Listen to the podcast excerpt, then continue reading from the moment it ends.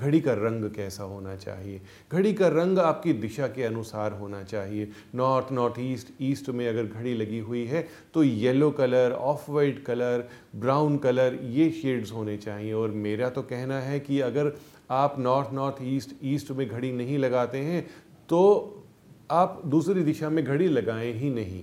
क्योंकि south south west और west में घड़ी शुभ मानी ही नहीं जाती। तो मेरे ये उपाय आप ज़रूर लेकर के आइए अपनी लाइफ में लाइव वास्तु, जो कि कॉन्टिन्यूसली चलती रहती है। मेरा कंसर्न ये है कि live Vastu goes wherever you go कहीं पर भी जाते हैं, आप अपनी वास्तु को कैरी करके लेकर के जाएँ और अपनी ज़िंदगी को आसान बनाएँ।